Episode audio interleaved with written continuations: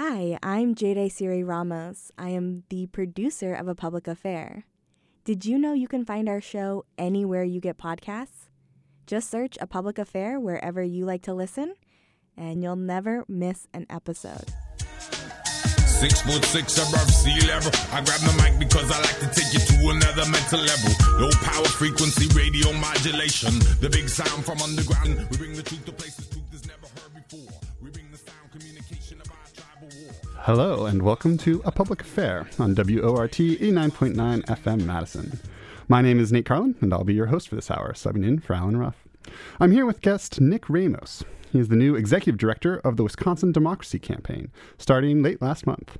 Previously, he had worked on access to the ballot in Milwaukee and across the state. Nick, welcome to Madison and WORT.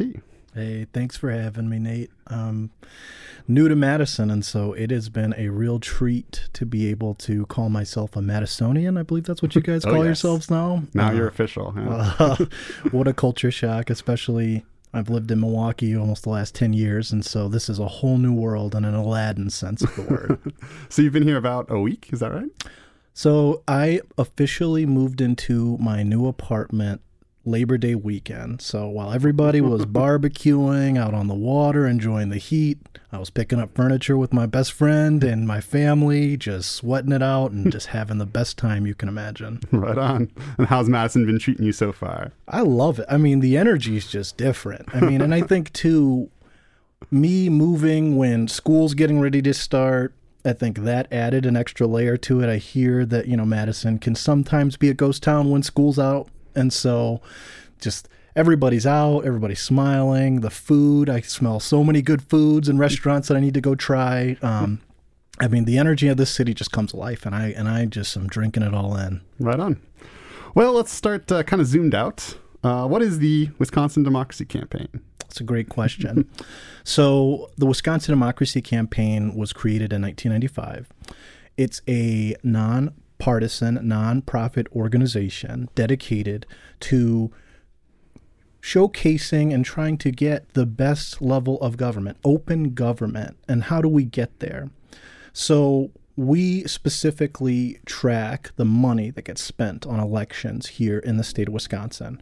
We have, I would say, the premier database to be able to look up candidates and look where the major sectors that are donating to our elected officials and see, again, if there's a specific candidate you want to see and you want to see that maybe agriculture is donating tens of thousands of dollars to this candidate big pharma, things like that. You can go there and be able to just by a couple of keystrokes and click clicks be able to look up and see where this money's coming in. And I think it's extremely important because at the end of the day, these elected officials are put in the office by us and they're making decisions about our lives every single day, whether or not we know it. And I think it's super important that our electorate is educated about where these influencers coming in so that if there's things that we do not agree with, we do not see eye to eye with our elected officials, we have an opportunity to address them instead of feeling like it's this cloak and dagger. People are making all these decisions behind closed doors. And so the big thing is is tracking money. We also track legislation. We want pro democracy legislation that gives Wisconsinites a seat at the table. And so I love this work. I become a nerd over this work, and, it, and I'm really excited about just the opportunities that we get working under this organization because democracy is such a big word. I mean, democracy takes us to so many different walks of life, so many different issues. And I think under my leadership, the democracy campaign is going to do some really exciting things.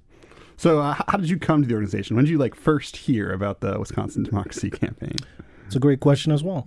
Um, so I've heard about the democracy campaign since I got involved with civic engagement. Since I mean, I graduated from law school in 2017, and I jumped right into the campaign and political world. But I think I got the most up close view of the democracy campaign when I was at my previous job at VoteRiders. And so at VoteRiders, the lens is very specific. We were focused on strict photo ID laws and trying to help people get IDs so that they can participate in democracy and vote. So there are coalitions in place here in the voting rights space. And I got an opportunity to see my predecessor, Matt Rothschild. Um, in those settings, we did speeches and events and programming. And so uh, I got to, from afar, appreciate what the Democracy Campaign was doing. Our lanes didn't intersect too much since, I mean, our photo ID law here isn't really moving or going in any particular direction. But I always admired the work that this organization was doing. And when the opportunity came where Matt was going to retire and the executive director seat was going to open up, I mean, I thought it was the opportunity of a lifetime, and I wanted to stay in this space. Fantastic. Yeah. Can you? So, when you're looking at democracy in Wisconsin, I guess how's it going? wow. Um, we only have an hour. Yeah. Yeah. Uh, just fill up the rest of the time with that question. Wow. um, well, let's just say this. Um, in this particular lens, I mean, and I've only been executive director for about three weeks now. It feels extremely toxic to me. Um, and when I say toxic, I mean it doesn't feel like there's a lot of wiggle room. It feels like there's so much partisanship that's going on instead of trying to focus on the legislation and the things that really deliver for the Wisconsinites here. Um, I mean, we've seen in recent memory, we're talking literally about the current redistricting case that's in front of the Supreme Court right now and the, the dog and pony show that's going on with that. we've seen our chief election official, Meagan Wolfe, go through her own type of dog and pony show um, about whether or not she's going to remain administrator. It just feels like right now everybody is so hyper partisan, and I want people to take a step back and let's not just have these major political talking points. Let's think about what's the best for our neighbors. What are the things that will make this state the best it can be instead of we want to get quick and cheap victories on things, either in the media or in Senate hearings or at, at the legislature. So it's a weird time, and I'm hoping that we can. Maybe I'm that's just the eternal optimist in me, but I I think there's always room on both sides of the aisle where we can make compromises. Where individuals, again, we're just talking about pro democracy things that are the best for everybody, not just trying. We want everybody to have a seat at the table at the end of the day. Yeah, as a a average Wisconsinite, I feel like 2023 is kind of like the calm between the storms. We just had that huge Supreme Court election. Now 2024 is, of course, looming on the horizon. I guess. Uh, what should people expect in the next year for in terms of getting ready for the, the big presidential election? I say buckle up, Wisconsin, because I mean, I would assume our listeners here understand that we have a presidential election next year. Um, and we also, Wisconsin, specifically Milwaukee, is hosting the Republican National Convention late next year. So I always say this I mean, Wisconsin is so important to this country for so many reasons, but the eyes of this nation are going to be on this state because of this presidential election. Um, we saw in 2020 how close it was. We also saw a lot of the news and controversy and election denialism and all these things that have taken place. And I just think we're at a weird place right now where uh, we're talking about election integrity. We're talking about you know trying to make sure our elections are fair and secure, even though they've been fair and secure for I don't know eons. So I just say I want everybody to tune in and pay attention to what's happening because there's going to be a lot of information, both good and bad, and I want there to be trusted care. I want trusted delivers of messaging to the people so that they can be well informed and be able to make great decisions and be able to be educated. Well, if you're just joining us, you're listening to A Public Affair on WORT 89.9 FM Madison. My name is Nate Carlin, and today we're talking with Executive Director Nick Ramos about his work on the Wisconsin Democracy Campaign. We'd like to hear what you think about the state of democracy in Wisconsin. Please give us a call at 608 256 2001.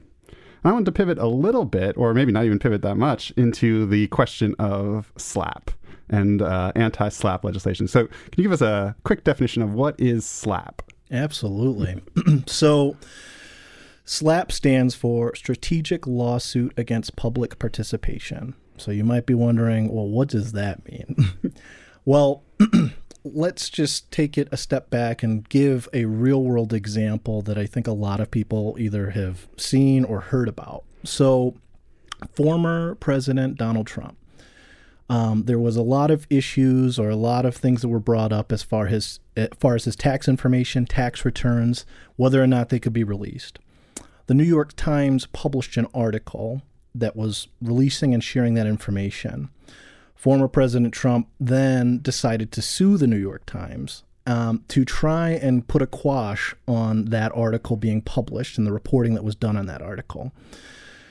In the state of New York, they had legislation to eventual, I mean, to neutralize slap lawsuits, and slaps are done in a way that are in bad faith. They are treated as frivolous because you are initiating a legal proceeding to try and quiet someone else from exercising their First Amendment right. And so recently in Wisconsin, we had two of our elected officials, both Jimmy Anderson and Melissa Agard, who created their own slap, anti-slap legislation because Wisconsin is one of 19 states in the entire country that has nothing on the books um, to try and again protect media outlets, individuals like you and I. If you lived in an apartment and you did not like the amenities or something was really bad about your apartment, like it had bed bugs, and you went on a website and started to comment about it, and it started to get traction. And the apartment complex definitely doesn't want bad publicity. So they try to silence you by suing you, and they've got resources that you don't have access to. They're trying to scare you away from being able to exercise your First Amendment right. And so the anti slap legislation gives individuals an opportunity to be able to have recourse when an entity is trying to sue you to silence you. And so once if this anti-slap legislation were to become law, um, under the bill that's being proposed, it gives individuals an opportunity to be able to re- recoup the money that would have went into the suit if the judge deems the case to be frivolous. And so I think it at the end of the day, regardless of who brought this bill, I think it's a bill that Republicans and Democrats can both look eye to eye and say, you know what, I think this is good for protecting the First Amendment in Wisconsin. And if we're serious about the constitutional amendments, we're serious about protecting Wisconsinites, then I think we really do need to see some bipartisanship about creating this protection for individuals like you and I. Now, one, of the things you brought up in your piece is that this is kind of similar to other legislation that has made its way through. When I was talking about suing um, government officials for FOIA stuff, right? Uh, can you can you make that comparison for us? Absolutely. And in that press conference that took place, um, Bill Lueders, uh, who is the president of the Wisconsin Information Freedom uh, Project, I believe I'm saying that correctly. Bill, don't don't get mad don't at me. That's right. Um, but he, you know, he mentioned this parallel of okay. I mean, when we are, we have open records laws here, and there are certain rules that are in place to be able to make sure that we are getting records in a timely fashion. It's as soon as practicable and without delay. And there's some real, I mean, wiggle room as to what that actually even means in the first place. But there's been bipartisan bipartisan legislation um, to be able to not go after individuals that are making these open records requests and and to actually protect them because again at the end of the day this information that governments hold that we have access to and we have a right to be able to see that documentation without being penalized for it. And i just think that that particular bill I mean, it shows the fact that they're they're eerily similar, and that like we want to make sure that we're not going to give other entities that have power over us this ability to be able to punish us for just asking simple questions or being able to speak our minds on specific things when it's just it's our right to be able to freely speak under the First Amendment. And so I think there's a roadmap for this particular legislation to be able to be passed as law. My hope is is that again, both sides can see that this is something that is ultimately really good for Wisconsin. Yeah, do you see that as a likely passage or is this going to be kind of an uphill uh, route for the bill to become a law? Uh, I would say it's uphill as it stands right now. Um, until there are Republican electeds who either co-sponsor or support this thing, I don't think it's going to make it anywhere uh, at the Capitol. If I'm just being honest. Uh, do you have an idea of why there's Republican resistance to this? Is is it just partisan? Do they have qualms about uh, the the effects of anti-slap legislation? Do you know why they're maybe slow rolling this? you know, I don't necessarily know why, but I would just say that I just think there's time to have conversations and be able to bring people aboard. I I don't think it's anything uh, from my perspective i don't think anything malicious is happening i just think that there needs to be a branch extended and i think there is really opportunity to be able to pass something that both sides can be like well this is good and this is going to protect so many people from frivolous legis- I mean from frivolous lawsuits. And so um, I think the jury is still out on that one and we're going to see and I think there's going to be a lot of work that so that we can be able to see something some anti-slap legislation be law of the land. But um, I'm optimistic. I really do think that there is potential for this bill to become law. Now, can you talk about the other side for a minute? I- I'm curious about like I think there's a, a, certain type of person that really views defamation as one of their tools they have to protect themselves against malicious lies being spread. And, and so I, I, there's a, a group of people that really want to defend defamation as a, a route to protect themselves. Um, is there a threat to that from, from the anti slap legislation? How, how are they making sure that, are they making sure, I guess, that defamation is still, if you are defamed, you have legal recourses? Absolutely. So, I mean, in the First Amendment, uh, beyond the right to free speech, there's a right to be able to go to the government and have grievances redressed. And and so when there are actual defamation cases that come before a court, we shouldn't be, you know, acting like this anti-slap is going to completely throw those out. When our First Amendment right to be able to go to a court, a judiciary, and be able to have you know them decide a case Slap lawsuits are treated differently because they're done in bad faith. They're done in a way that it's not defamation. If an individual is merely reporting the truth on something the court will be able to see whether or not this person is defaming the other entity. And then they will be able to make a, a judgment call and a decision that will either decide that this lawsuit that this plaintiff is bringing is frivolous and it does not have merit, so therefore we're going to throw it out. Or they will look at the elements of defamation, see that they're there, and be able to pursue it instead of you know wiping it out because of any anti-SLAPP. Leg- I mean, by, by any anti-slap legislation. So uh, I think for those individuals that are want to make sure that they have the right to be able to bring defamation lawsuits. That's still going to be intact. And this anti-slap bill, from how I read it, does not tackle that or does not wipe it out. Now, when you see someone who brings a lawsuit that you would deem a slap, uh, is the goal to win in court or is the goal something else? um, I honestly, I mean, I've never brought a slap lawsuit, so uh, I'll put my attorney hat on and just say this. I think it's really a tool to terrorize somebody. I mean, I don't think even if you like if you're the person that brings the slap lawsuit against somebody that you're trying to silence, I don't think necessarily like I think the goal is to hopefully shut them down and to rack up the legal fees so high that this person then lets the case go. Um, and we've seen situations where a party defends itself from a plaintiff that is suing them in a slap lawsuit.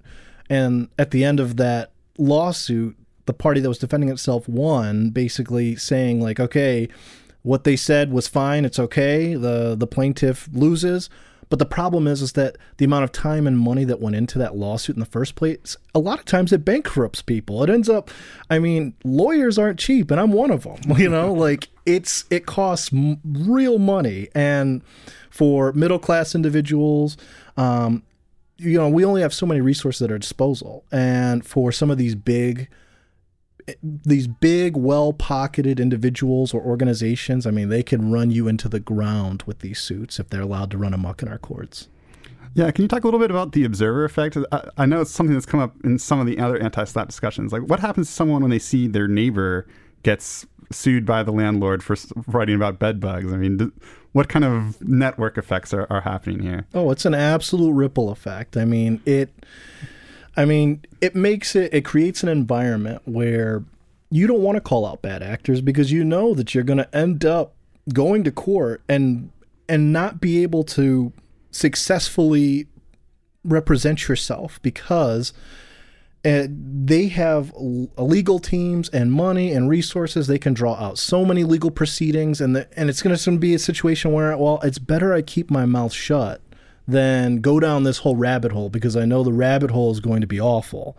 Um, and so we want to make sure that you know people have the opportunity to freely speak under our First Amendment. And I don't want there to be a situation where individuals see their neighbor go through that and they're like, all right, I'm just going to put my hands up, forget about it. I don't want anything to do with this. We're just going to let bad things happen and just hope for the best. You know, that's an awful way to live life. And I want people and I want this legislation so badly because I think it does get rid of that chilling effect that often happens when you see slap lawsuits just go flying left and right. And uh, I guess so. Slap is its own thing. H- how do you see that linking up to the your work in Wisconsin Democracy Campaign? Like, is, is this a, a core issue of democracy, and how? If it's just sort of about defamation. Well. as we started the call or the radio interview today, um, democracy is a really big word, and um, when we are tracking legislation um, that is going to be put on the floor, uh, hopefully get voted on, the goal is to try and figure out what things really are pro democracy, regardless of who's bringing it to the table.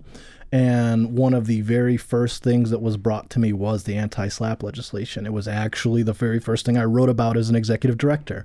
And I've witnessed it happen in other states. And I've seen states that have had anti-slap legislation that have been able to knock these things down and then I've seen states where there isn't any and it's just kind of like all right well it's the wild west low key so it's for me and I think for the organization it's important to highlight the types of bills um, that might not necessarily be sexy per se but they are trying to ensure that everybody has equity and everybody has the same level of protection here in the state. And so we're going to continue to look at a variety of different bills that get pre- presented by senators and assembly members.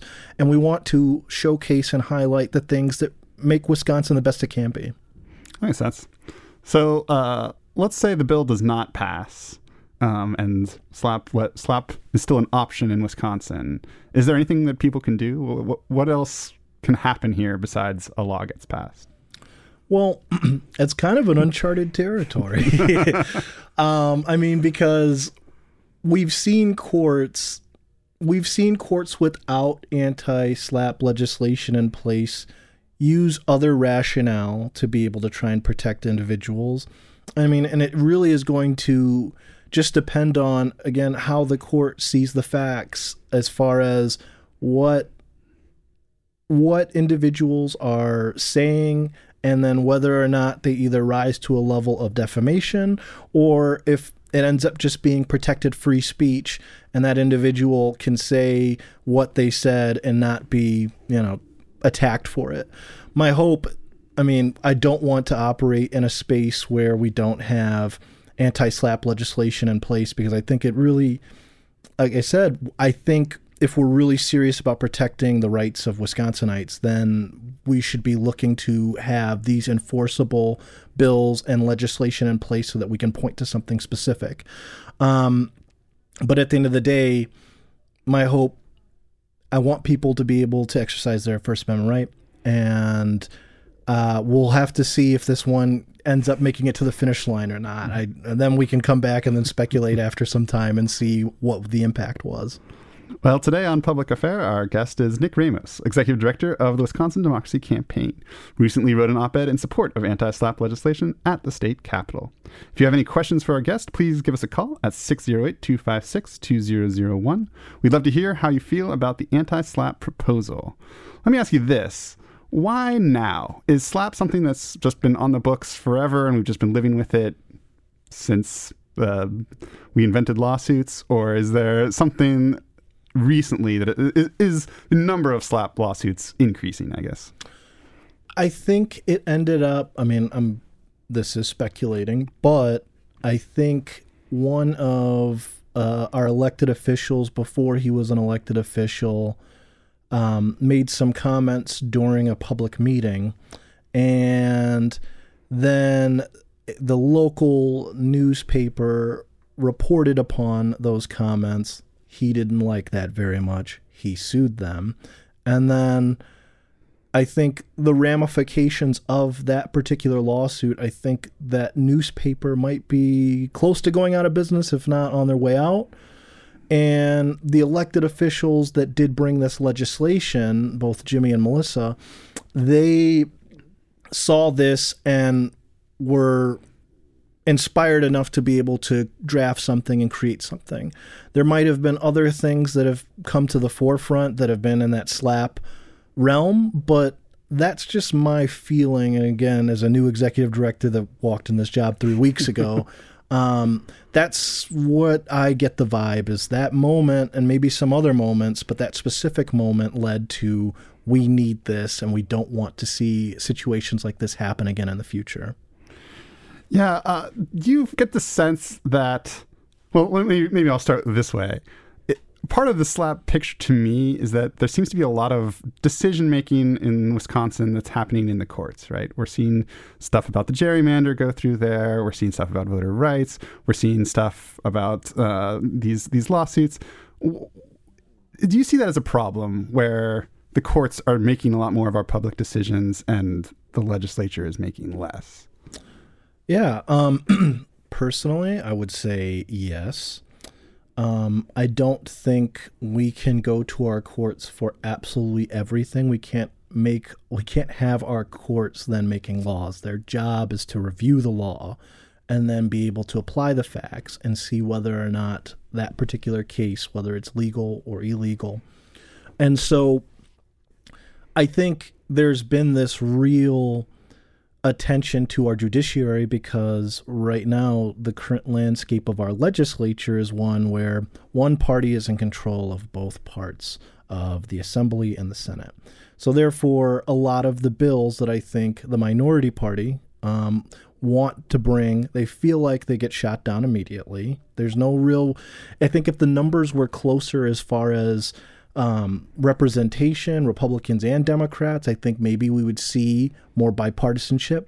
But I think at this moment in time, because there doesn't really look like there's a real path for the minority party to be able to submit legislation, then you see, all right, well, we're going to have the court now decide what exactly the path is going to be going forward. Ideally, I think we have electeds who are reaching across the aisle and trying to figure out where we can have bipartisanship so that we're creating laws, I mean, we're creating legislation that will make the best that we can for the state. Yeah, it's frustrating as a voter to to think like who I vote for Senate or to the Assembly. It almost doesn't matter in Madison, but who I vote for the Supreme Court, all of a sudden that really changes the the laws that I'm living under and and the the the public policy that I, that's being enacted, and it seems a little backwards to me. Well, I mean, I think you can thank the current maps that we have in Wisconsin because I mean, I think back 2018 especially, you had a situation where statewide races were decided where every Democrat candidate ended up winning the state races. But then if we look at the state assembly and senate races, it ended up being more Republican seats were then collected than Democrat, even though the same amount of votes, as far as like, if we think about it like this, the popular vote for all intents and purposes, went to the Democrats on statewide races. But if we're looking at the the the state legislature seats, they ended up taking more seats, which the math doesn't really make sense to me. In that, if we're looking at all right, well, there was more there were more votes for a particular party, but yet they got the Republicans ended up getting more seats. Um, and it's the way that the maps have been drawn up in such a way where districts have been carved out to be able to change where your vote is actually going. And so I just think right now we're at a place where there hasn't been any study that I have seen that have said that our maps are fair as the, as is. And I think right now if we're if we're really true to wanting to make sure everyone has a voice and everyone has that vote that matters at the end of the day, that we need better maps to reflect that because as it stands, the votes aren't adding up to actually represent us as far as where we're living at and actually having elected officials that represent us. So we're talking about that like big democracy idea. Where do you see uh, resisting the gerrymander or, or trying to do something about the gerrymander in, in that picture?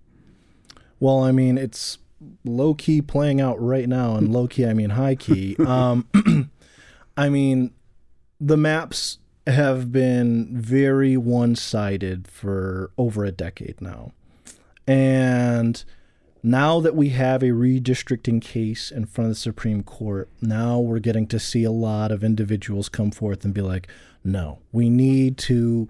Justice Protasiewicz on the campaign trail said the maps are rigged she needs to recuse herself. The Democratic Party of Wisconsin has donated $10 million to her campaign. She needs to recuse herself. And we need somebody else to either decide this or we need to have the court be split. And I just think it's problematic for a variety of reasons. One, the things that were said on the campaign trail, I don't care what party you're in, um, it does not just automatically mean a recusal candidates have beliefs. They are human beings, they are not robots. They can have, you know, stances on things, but we have this assumption that when they put the robes on, when they're in the courtroom, they are in there as an objective individual looking at the facts, applying the case law, making a decision. So when it comes to these comments of, well, the maps are rigged. Well, one, I think that's a pretty objective statement. And as I said earlier, if you show me something that tells me that the maps are fair, I would love to see it. And I would love to see if it's a credible resource because there have been so many independent studies that have looked at our maps here in Wisconsin. And they all have come back and said we have one of the worst gerrymandered states in this in, in the entire country. So I think when I said at the beginning that democracy feels a little bit toxic right now, I think we're seeing individuals afraid to lose power, afraid that if we end up changing the maps and end up doing a completely nonpartisan redistricting of Wisconsin, that the very power that they've been holding on to might be gone, but the people have spoken there needs to be an opportunity for our judges and our justices to be able to do the job that they were voted into office for. And I think at the end of the day, we need to see where this redistricting case goes. My hope is that it, we will be looking at fair maps at the end of this versus what we've been accustomed to, which have been very hyper partisan maps that have been created to be very one sided. That's not fair for anybody here in Wisconsin, I don't think. Yeah, can you talk a little bit about the Robin Vos calling for Judge Protasiewicz's recusal? I know that that's one that's been on the tip of everyone's tongue uh, in our newsroom. Yeah. Um, so, I mean, I alluded to the the framework that um, Assembly Speaker Ross, I mean Vos, has um, shared with the media and has shared publicly. Um, back to uh, Justice Protasiewicz's comments back on the cam- campaign trail when she said the maps were fair and, and, rigged. And then he's also made the argument that she shouldn't be hearing this case because the Democratic Party of Wisconsin has uh, donated $10 million to her campaign. And for for starters, the Democratic Party of Wisconsin is not a party in this particular lawsuit. Uh, Law Forward brought the suit. So, on that argument, it's like, well, if the Democratic Party did bring this lawsuit, okay, I mean, I can hear what you're saying. Um, has that stopped other justices from recusing themselves from what I would argue are material conflicts of interest? It hasn't, from what I've studied. Um, but that's that problem's not even there. And then, as I said about the comments, there was an independent. Uh, we had an, an independent body review the comments that Justice Protasiewicz made and dismissed all of them outright. So I, I'm just kind of sitting here wondering, all right, you want her to recuse, and now she has that decision to ultimately decide that. Um, but if she doesn't recuse, now you're threatening impeachment. And impeachment, I don't even think should be a conversation. Like impeachment is is is there for individuals that commit crimes while in office. Justice Protasiewicz has not heard a single case. She got sworn in August 1st. It's September 7th. What are we doing here? Like, I think it's all trying to avoid her, but also just the entire court from hearing this redistricting case in the first place. Yeah, can you maybe spin that out for me a little bit though? Because I feel like there's something kind of interesting there where Wisconsin Democracy Campaign, a lot of what you guys do is chasing this money in elections. She has money in her election brought from various people, um, and then we argue that that's not going to affect her decisions when we kind of argue that it does in all these other spaces. No, I mean it's it's a fair point, and I think something that I have thought a lot about since I've taken this position is the fact that we need public financing desperately in this state. We had a democracy trust fund back in 2011 that was abolished. There was a framework in place to be able to give us, us being normal people, more power instead of all of these different interests and all of these well endowed individuals that have tons of money to be able to just flood them into these races and be able to essentially decide outcomes. I really think we need to be getting back to a public financing option where small donors are have more of a seat at the table than the ones that can flood races with millions and tens of thousands of dollars because and I mean, we just got done talking about Justice Protasiewicz, Speaker Vos talking about how $10 million from the Democratic Party went to her race. She shouldn't be able to hear this case. All of this stuff. I think both sides can say, well, spending is kind of out of control here. Maybe we should look to try and find a way where we level the playing field. And I think the public financing option is a way for us to get there. Um, whether or not there will ultimately be be bipartisanship for such an idea, I don't know. But personally, I mean, we've seen the success as far as New York has done it. They have a one, I think it's a one dollar to six match for public donations. So it gives people that again, I I don't have millions of dollars sitting in the bank. I don't have the opportunity. Like I'm in, interested in you know the political landscape. I want to know who my elected officials are. I have beliefs on, you know, all types of things. But for the regular Joe Schmo individual, I think there's an opportunity for us to have more power in this whole election process, and I think public financing gets us there. Yeah, it does seem odd to me. I mean, I think public financing is one of those ones that everyone, or at least I should say, campaign reform, finance reform, yeah. is one that everyone, all sides of the aisle, on paper, believes in. Can you talk to me a little bit about why it's so the struggles to get something actually passed on that? yeah, I mean, candidly, I mean, I think everybody knows that this is the solution, but they also see that like if I can if I can get more money to be able to decide this race. I want to be able to have a more, I don't know, a, a better sense of how the race and the outcome is going to be if I know that I need X amount of money to go do X, Y, and Z.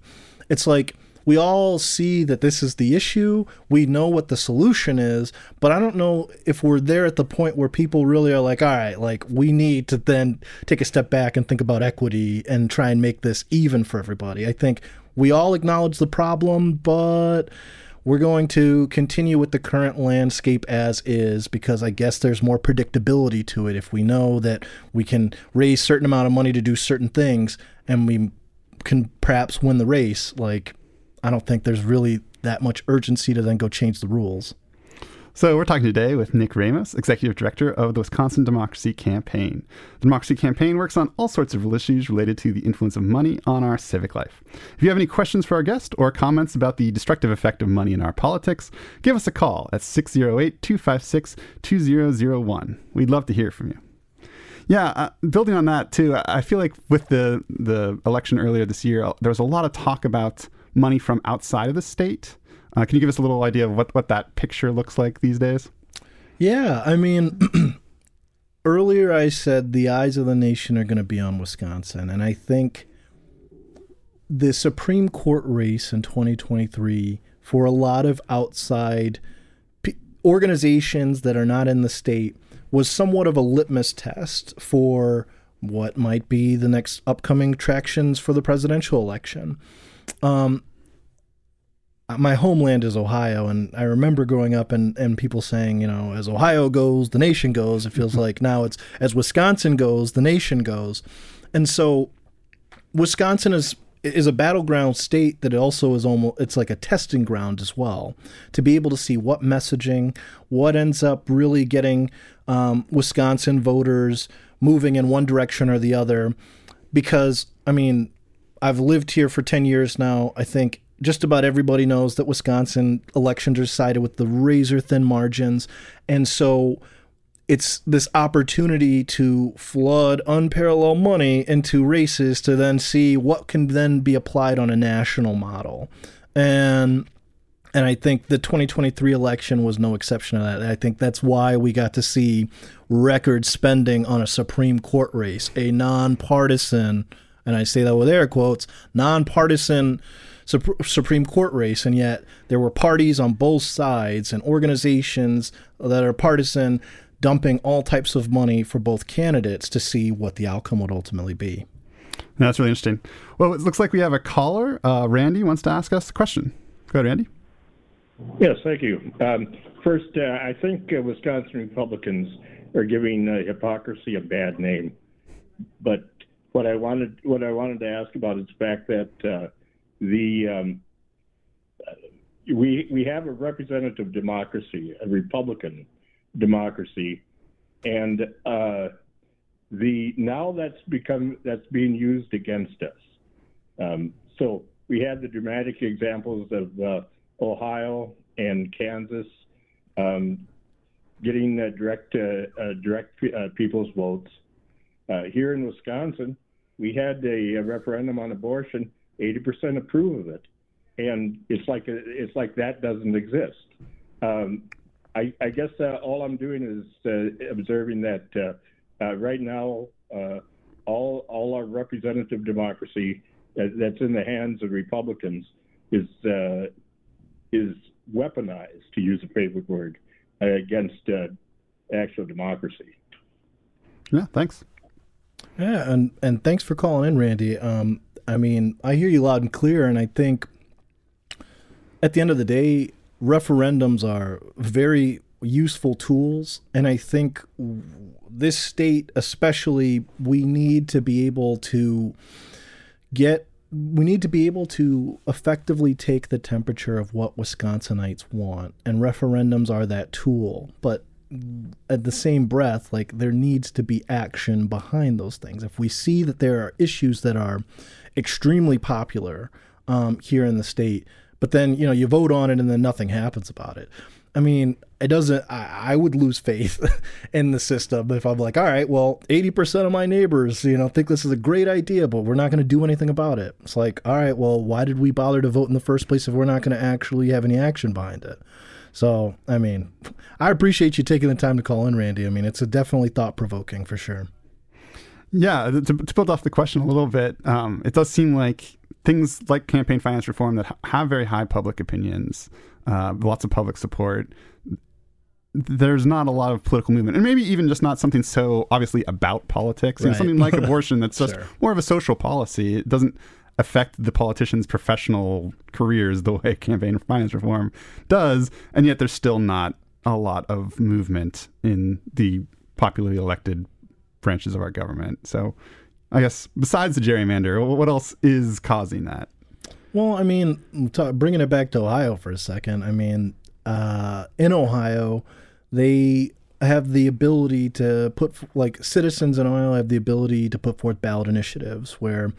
Uh, as it stands, if they're able to get a majority vote, 51%, then there's real teeth at the end of that to be able to actually enact, you know, whatever they're voting on versus in Wisconsin, we don't have the same mechanism in place where if there's a ballot initiative led by citizens and gets 51% of the vote, uh, there's no recourse to then enact that. You know, our our elected officials can then decide whether or not they're going to seriously take it up.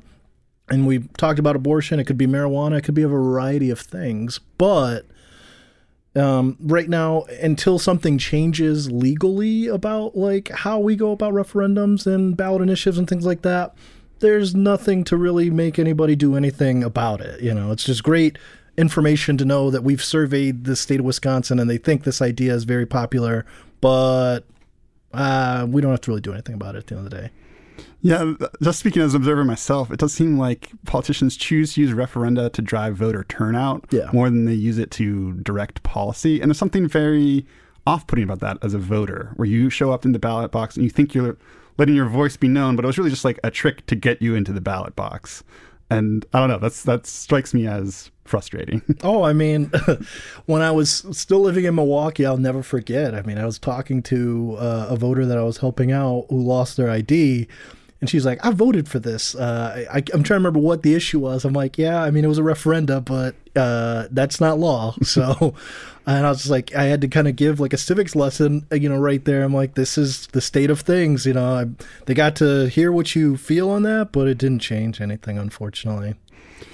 Well, it'd be remiss in the last uh, five minutes here if we didn't at least touch on ballot access, because I feel like that's one that's going to be big next year, certainly is big in the courts uh, the last few years. Um, what's the state of access to the ballot in Wisconsin? Well, man, you let you save the best for last. My goodness. Um, well, here's the thing. I think I just always start off any question like that by just having this very simple framework that voting should be easy, not hard. And my hope for the the the end of this year and the years to come is that we take that same framework and we apply it to the types of rules and legislation that direct voting here in this state. We used to have drop boxes everywhere in Wisconsin. They were struck out. um, I don't.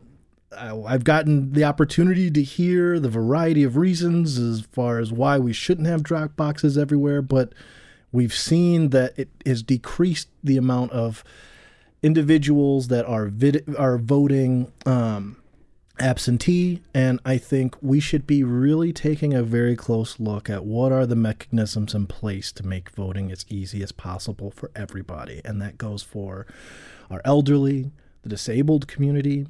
Uh, individuals that live in areas that might not have the same amount of amenities and resources around where it takes requires a long car ride, a long bus ride, a long walk. I think we all need to just take a step back and see what we can do so that individuals from every party with from every walk of life have an opportunity to cast their vote.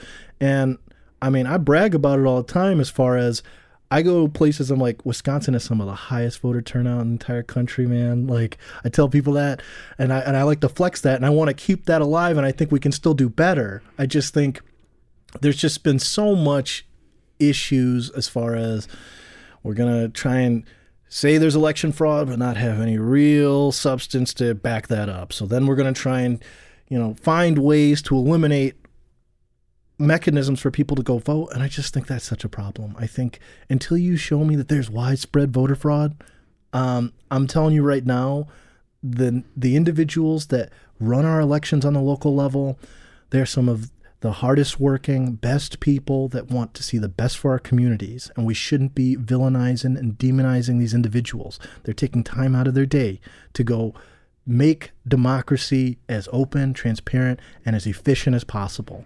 And at the very top, what's going on with Administrator Wolfe, I think is just beyond me at this point in time. She has led us through a pandemic. She has done so much to be able to make sure that our elections are free and secure and the best in this country. So let's do more to make sure that we're taking care of our Wisconsin election officials, and let's do more to make sure that we're making voting as easy as possible for everybody. So, uh, real quick before we wrap up here, what are you looking forward to in your new role? What's what's a project you're like you're hoping to dig your teeth into? Wow, man. Well, um, here's the thing. I'm the first black and Hispanic individual run this organization, and diversity is very important to me. I don't think we can make really well informed, educated decisions on things unless we got everybody at the table. And so the big thing for me is that I really want to take the time to do some some real deep coalition building to organizations that perhaps we've never talked to in the first place and that can be diversity in thinking, that could be diversity in color, that can be diversity in sexual preference. I don't care. I want everybody at the table so that when we are looking at pro democracy legislation, when we are looking at elections, when we're looking at all these big things that us in the pro democracy space are trying to tackle, we have all of the organizations that ought to be at the table making those decisions. And so I'm working on that. I mean, I started meeting with tons of organizations already, and I, am going to keep doing it. And I want to travel the state. I want to be able to meet people where they are, hear what are the pro democracy issues that are important to them, and be able to provide real victories for them so that they're educated about the process, care about the process, and are along the way every step of the journey. So uh, that's just 50,000 feet thinking after only being on the job three weeks, but uh, it's been it's been a ride so far, and I'm loving every minute of it. All right, well, we look forward to seeing what uh, what kind of work you guys can do over there. Well, that's all we have time for today. Thank you so much for our guest Nick Ramos for sitting down and talking with us. Thank you as well to our producer Jade and our sound engineer Jack. You've been listening to A Public Affair, 89.9 FM, WORT, Madison. Thanks, everybody. Triangulation of our station in the fight. Straight from the base, deep down, no precision. High crime treason, we broadcast in sedition. Like the Wall Street morning afternoon edition. Commandeering airwaves from unknown positions. Live and direct, becoming never pre recorded.